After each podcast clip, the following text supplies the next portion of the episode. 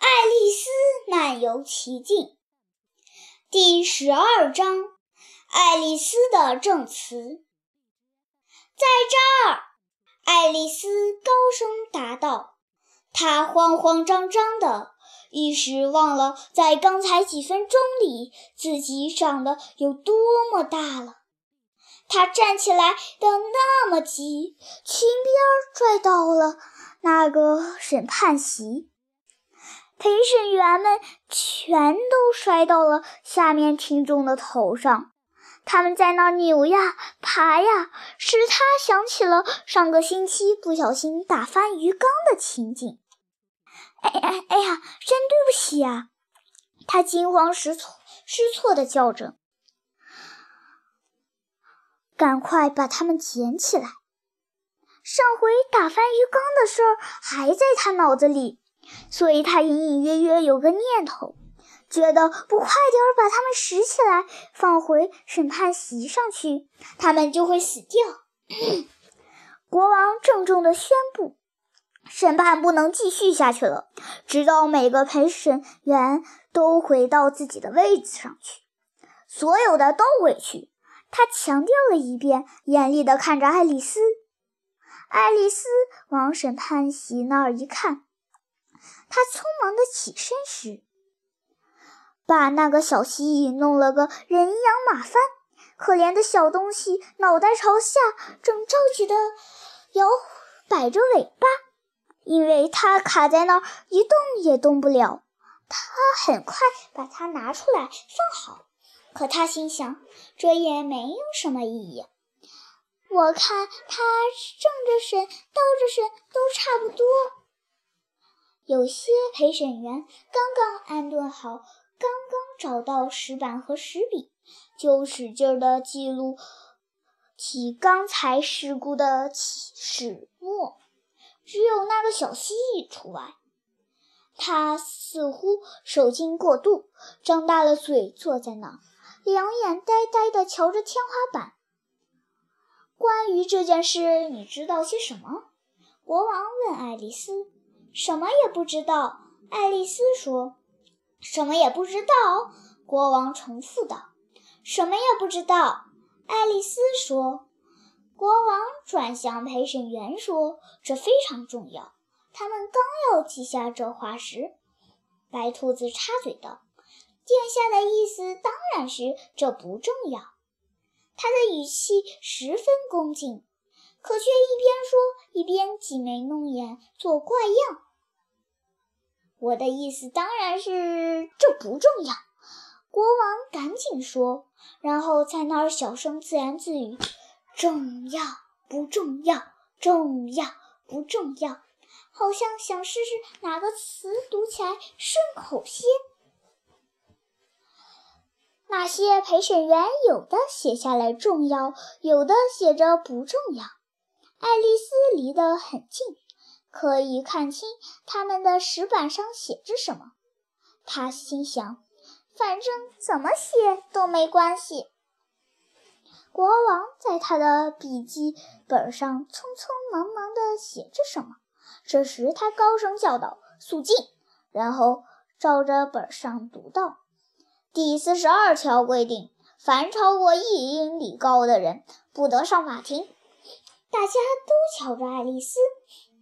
我没有一英里高，爱丽丝说。你有，国王说。都快两英里高了。王后也加进来说。哼，无论如何，我也不走。爱丽丝说。何况哪有这么条规矩？明明是你刚才现编出来的。国王说。这是书上记录的最古老的规矩。那它就该是第一条，而不是第四十二条。”爱丽丝说。国王气得脸发白，忙合上了笔记本，转向陪审团，声音低沉而颤抖着说：“你们来判决吧。”这儿还有证据呢，殿下！白兔子急得蹦起来。这个纸包是才拾起来的。王后问：“里面是什么？”白兔子说：“我还没打开，不过好像是封信，是那个犯人写的，写给什么人的。”他当然是写给什么人的。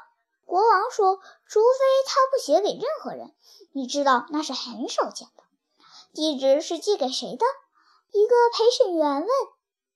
白兔子说：“根本没有地址，实际上封皮上什么也没有。”他打开纸包，又说：“这根本不是一封信，而是一首诗。”那是犯人的笔记吗？另一个陪审员问。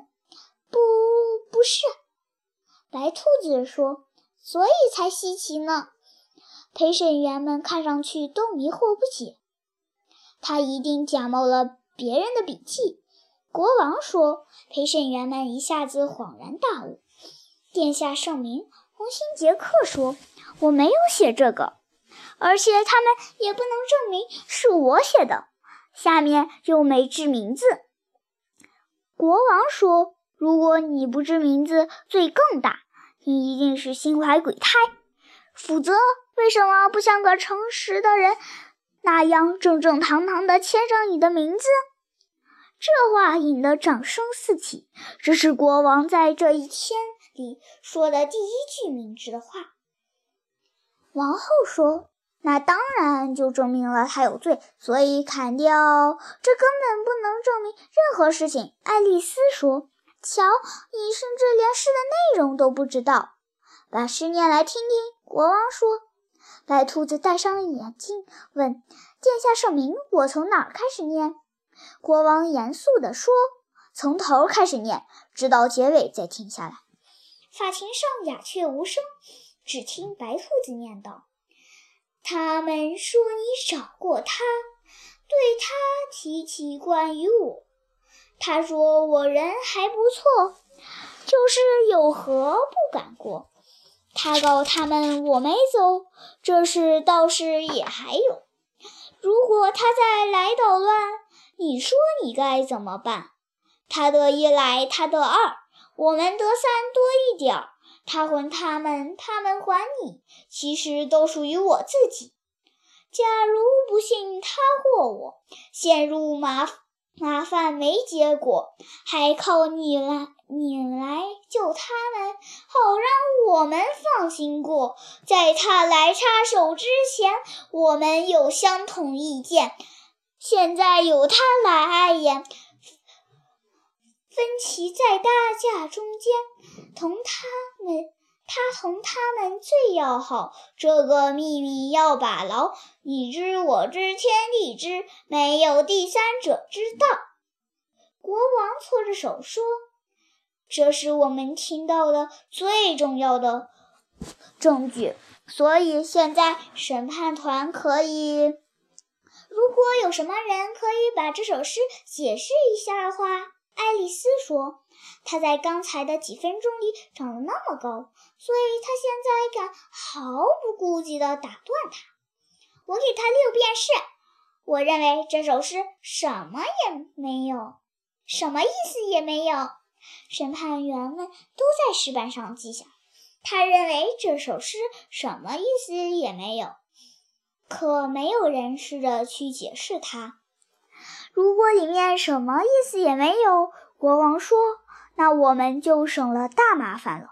你想，我们也用不着找什么意思了。不过我倒不这么看。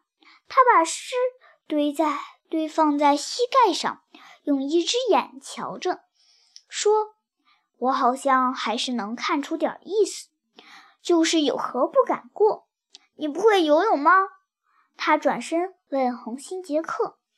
红心杰克哭丧着脸，摇摇头说：“我像会游泳的样吗？”他当然不会了，因为他压根儿就是张纸牌。这倒是。另外还有，国王又嘟囔起来：“这事倒是也还有。这当然是告诉陪审团。”如果他再来捣乱，这一定是指皇后。你说你该怎么办？什么？真是的！他则一来，他得二。嘿，你瞧，这一定是他们在分果馅饼呢。可接着是他还他们，他们还你。爱丽丝说：“对呀，就是这些东西啊。”国王得意洋洋地指着桌上的果馅饼说：“没有比这话更清楚的了。”接着是：“在他来插手之前，亲爱的，我想你从没插手这事吧？”他问王后：“从来没有。”王后暴怒地说着，顺手把一个墨水瓶朝小蜥蜴扔了过去。不幸的小蜥刚才发现用一个手指写不出字来，就停了下来。可现在他又忙着写上了，是蘸着从脸上流下来的墨水写的，还写了好一阵子。国王微笑着环视了一下整个法庭，又说：“那这话跟你扯不上半点关系啦。”底下寂静无声，这是个相关语。国王生气地补充道。于是大家干笑了两声。还是让陪审团来裁决吧。这话已经是他今天第二十次说了。不行，不行！王后叫道：“先定罪后判决。”胡说八道！爱丽丝大声说：“先定定罪前得先审判。”王后气得脸发紫，叫道：“你闭上嘴！”我不，爱丽丝说。王后扯着嗓子尖叫道：“砍掉他的头！”可没人动。谁会理你们？爱丽丝说。这时她已经恢复到原来的高度了。你们只不过是一副纸牌罢了。这时，所有的纸牌都腾空飞起，朝他打来。他又怕又急，叫了一声，使劲想把它们打落。睁眼一瞧，他发现自己正在河边躺着，头枕在姐姐的腿上，姐姐正轻轻地拂走刚才落在他脸上的树叶。醒来吧，爱丽丝，亲爱的，姐姐说：“嗯，你睡了个好长的觉啊。”哦，我刚刚做了一个特别奇怪的梦。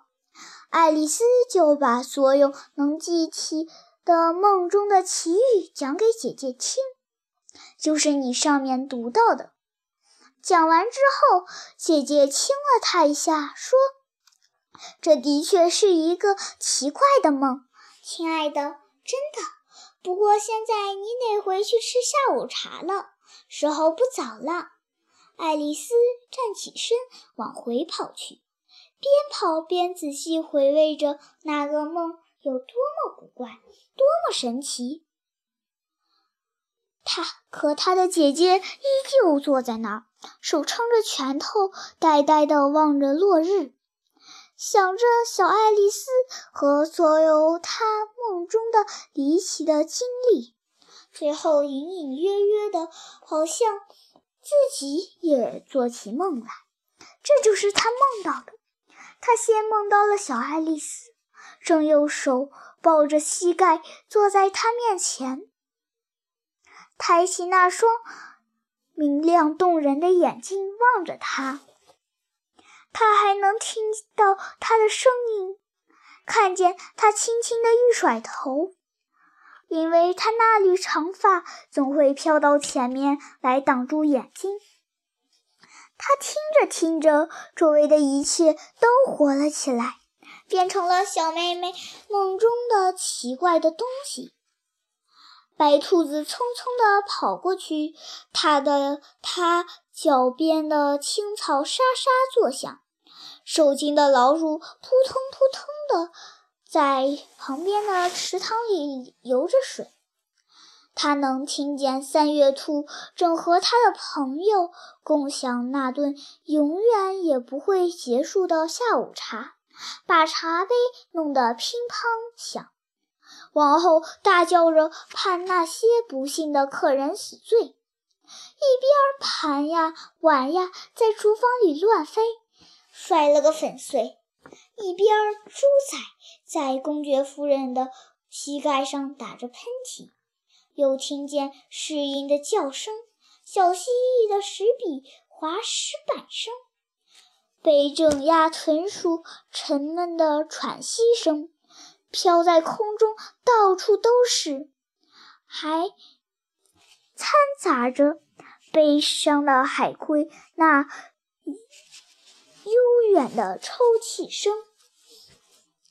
他就这么闭着眼睛坐着，觉得自己已经在奇境中了。虽然他知道一睁开眼睛就又回到了那个乏味的现实世界，草儿只是在微风中沙沙作响，池塘中的芦苇摇拽着，激起水面的阵阵涟漪。茶杯的乒乓声变成了杨林的叮当声，王后的大嗓门变成了牧童的吆喝声。猪崽儿的喷嚏声、狮鹰的尖叫声，还有所有古怪有趣的声音，都会变成他知道会这样。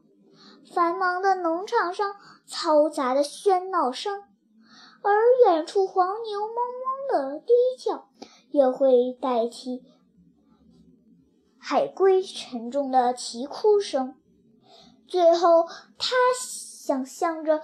他的小妹妹日后长成了一个成熟的妇女，在他成年的日子里，仍保持着他童年纯真、童年时纯真可爱的心灵。想着他如何聚起他的小孩子们，讲许许多多离奇的故事，叫他们听得两眼出奇。两眼出神，也许还会讲这个很久之前的梦中的奇遇，想着，想象着他如何同情他们的小烦恼，与他们共享小乐趣，还总记得他自己童年时光的童年时光和那些快活的夏日。